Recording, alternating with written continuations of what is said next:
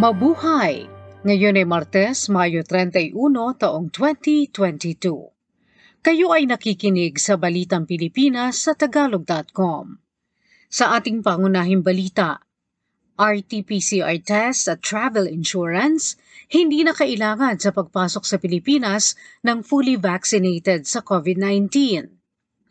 Broadcaster itinalaga sa DSWD dating tagapagsalita ni VP Duterte, inilagay sa Department of Tourism. Kakaibang uri ng orchid na diskubre sa Bohol. Hindi na kailangan magpakita ng negatibong resulta ng reverse transcription polymerase chain reaction o RT-PCR test ang mga pasaherong Pilipino at dayuhan na kumpleto na ang bakuna laban sa COVID-19 at papasok sa Pilipinas. Sa ilalim ng IATF-EID Resolution 168, kailangan lamang na edad 18 pataas at mayroong dalawang COVID-19 shots at isang booster shot laban sa COVID-19. Hindi na rin kailangang magharap ng RT-PCR test ang mga edad 12 hanggang 17 na nakatanggap na ng dalawang bakuna ng COVID-19. Gayun din ang mga edad 12 pababa na kasama ang kanilang magulang o tagabantay na kumpleto ang bakuna. Tinanggal na rin ng IATF EID ang travel insurance requirement para sa mga papasok na pasahero. Ang mga pasaherong kompleto ang bakuna ay kailangan lamang na magharap ng pruweba ng kanilang bakuna at pasaporteng balido ng hanggang anim na buwan mula sa kanilang pagdating. Kung ang biyahero ay hindi bakunado o hindi kompleto ang bakuna o hindi beripikado ang kalagayan ng pagbabakuna, ay kailangan pa rin magpakita ng negatibong RT-PCR test na kinuha sa loob ng 48 oras. Maaari rin namang negatibong rapid antigen test na kinuha ng isang laboratorio ang ipakita 24 na oras bago umalis sa bansang pinanggalingan. Kailangan din silang magkwarantina sa isang pasilidad hanggang mailabas ang resulta na kanilang negatibong RT-PCR test sa ikalimang araw mula sa petsa ng kanilang pagdating sa Pilipinas kailangan din silang sumailalim sa home quarantine hanggang sa kanilang ikalabing apat na araw sa bansa. Pinabibilis na ng Department of Foreign Affairs ang pagpapauwi sa mga Pilipinong nasa Sri Lanka, lalo na at naharap sa pinakamatinding krisis sa ekonomiya ang naturang bansa mayroong humigit kumulang sa 581 Pilipinong nasa Sri Lanka. Sinabi ng DFA na maaari makipag-ugnayan ng mga Pilipino sa Sri Lanka na nais umuwi sa Philippine Consulate sa Colombo at Philippine Embassy sa Dhaka, Bangladesh.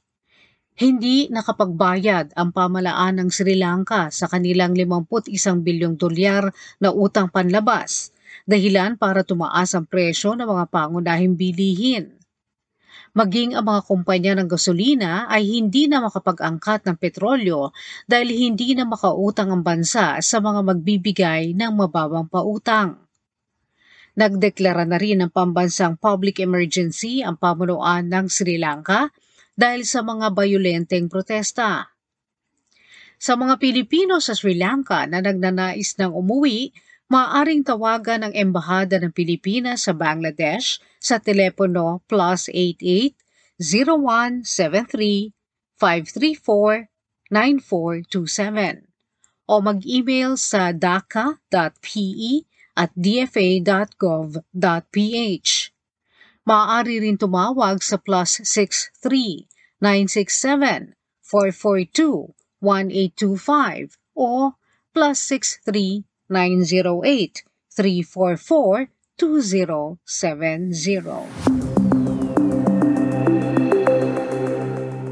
Lima pa ang nanomina bilang mga miyembro ng gabinete ng nahalal na Pangulo ng Pilipinas na si Ferdinand Marcos Jr. Kabilang sa mga bagong talaga si Maria Zenaida Angping bilang kalihim ng Presidential Management Staff. Si Angping ay dating kongresista ng ikatlong distrito ng Manila. Ang bagong kalihim naman ng Department of Tourism ay si Cristina Frasco na naging tagapagsalita ng magiging vice-presidente na si Sara Duterte. Nahalal siya bilang alkalde ng Liloan, Cebu nitong nakaraang eleksyon. Ang kumumpleto naman sa economic team ni Pangulong Marcos ay si Amina Pangandaman na itinalagang kalihim ng Department of Budget and Management. Si Attorney Ivan Uy ang itinalaga bilang kalihim ng Department of Information and Communications Technology. Dati na siya nagsilbi bilang chairman ng Commission on Information and Communications Technology sa ilalim ni dating Pangulong Benigno Aquino III. Samantala, ang broadcaster na si Erwin Tulfo ang inilagay bilang kalihim ng Department of Social Welfare and Development. Inaprubahan ng Asian Development Bank ang 400 milyong dolyar o naglalaro sa 21 bilyong pisong utang na makakasulong sa capital market ng Pilipinas. Ang dagdag na pangmatagalan ang bayarang utang ay makakatulong sa pagtustos sa mga infrastruktura na tinatayang nasa 2 trilyong piso kada taon hanggang taong 2030. Tumaas ang bilang ng mga nagdedeposito sa bangko ng 7 milyon at siyam na raang libo sa ikaapat na bahagi ng taong 2021. Ayon sa Bangko Sentral ng Pilipinas, ito ay kumakatawan sa 19% pagtaas mula sa 6 na milyon at 6 na raang bilang noong nakaraang taon. Iniulat din ng Bangko Sentral ang 5 bilyon at isandaang milyong pisong kabuang deposito sa pagtatapos ng taong 2021. Pinahigpit ang seguridad sa Metro Manila makaraan ang dalawang kamakailang pambobomba sa Mindanao ayon sa National Capital Region Police Office. Isang bus ang binomba sa Coronadal, South Cotabato at isa pa ang sumabog sa terminal ng bus sa Takurong, Sultan Kudarat. Dalawa ang nasugatan sa sumabog na bomba sa Yellow Bus Line na nagmula sa Takurong patungong Coronadal. Samantala, dalawa pang pagsabog ang naganap sa Isabela City sa Basilan noong lunes, Mayo 30 kung saan dalawa ang nasugatan. Ang unang pagsabog ay nangyari sa isang fast food chain na napag-alamang bunga ng sirang kable ng kuryente. Ang ikalawa ay nangyari sa DBL Transport Company sa Valderosa Street, Barangay La Piedad, kung saan nasira ang isang truck at nasugatan ang dalawa katao. Hindi pa alam kung ano ang sanhi ng pagsabog dito. Binuksan na ang kauna-unahang imbakan ng gatas ng ina sa Negros Island na nasa Teresita El Halandoni Provincial Hospital sa Silay City. Nakipag-partner ang panlalawigang pamalaan ng Negros Occidental sa Rotary Club of Metro Bacolod para sa pagbibigay ng breast milk sa mga bagong panganak. Ang imbakan ng gatas ng ina ay libre para sa mga sanggol na hindi makapagbigay ng sapat na gatas ang sariling ina pagkapanganak. Mga mahihirap na pamilya ang pangunahing makakakuha rito. Sa balita sa palakasan, Kinumpirma ng Philippine Olympic Committee na bibigyan ng pinansyal na insentibo ang mga nagkamit na medalya sa katatapos na ika-31 Southeast Asian Games sa Vietnam. Gayun din na pagkasunduan ng POC Assembly na tanggalin na ang persona non grata na parusa sa pinuno ng Philippine Athletics Track and Field Association na si Philip Ella Huico. Lahat ng mga nagkamit na medalya sa SEA Games mula sa nakakuha ng ginto, pilak at tansong medalya ay makakakuha ng cash bonus. May 227 Pilipinong nakakuha ng medalya sa SEA Games sa Vietnam, kung saan 52 rito ang ginto, 70 ang pilak at 105 ang tanso. Sa balitang showbiz, Ang aktres at dating music video jock na naging chef na si Donita Rose ay muling magpapakasal. Sa isang Instagram post, ibinunyag ni Donita na nagpropose na sa kanya ang kanyang kasintahang gospel singer na si Felson Palad. Noong isang buwan lamang din ipinakilala sa publiko ni Donita si Palad bilang kanyang bagong kasintahan. Ang unang naisa publikong relasyon niya, anim na taon makaraang magkahiwalay sila ng kanyang dating asawang si Eric Villarama. Mayroon silang anak na lalaki na si JP. Si Donita ay kasalukuyang nasa Estados Unidos. sa ating balitang kakaiba. Isang kakaibang orchid ang natagpuan sa isla ng Bohol.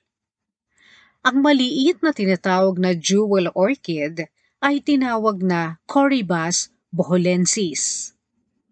Ang mga halamang nasa lahi ng Corybas ay kadalasang may maliit na iisang dahon at isang bulaklak na ang itsura ay parang isang helmet.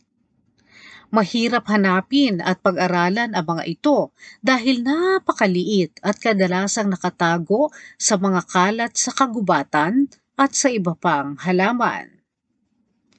Nadiskubre ang Corybas boholensis noong Setyembre taong 2018 ni John Ray Calyado habang sumasailalim sa botanical exercise sa Bohol. Ang halaman na ang laki ay nasa 8.1 hanggang 16.7 na milimetro ang taas ay natagpuan sa lupang mayaman sa calcium carbonate ng isang limestone forest.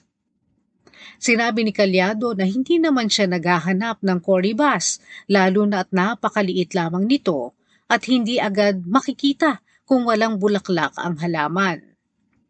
Maswerte anya siya na natagpuan niya ito nang mayroon ng bulaklak. Ang maliit at kakaibang orchid na Corybas boholensis ay mayroong solidong dark maroon na bulaklak. Maugat ang itsura, maputla ang tangkay. Mayroon din itong mahaba at tila sinulid na sepal at petal. Kakaiba rin ito dahil sa labi ng orchid na dark red, na mayroong makitid na maputlang pula na nakapaligid sa swollen boss o ngipin. At yan ang kabuuan ng ating mga balita ngayong Mayo 31 taong 2022 para sa Tagalog.com. Basta sa balita, lagi kaming handa.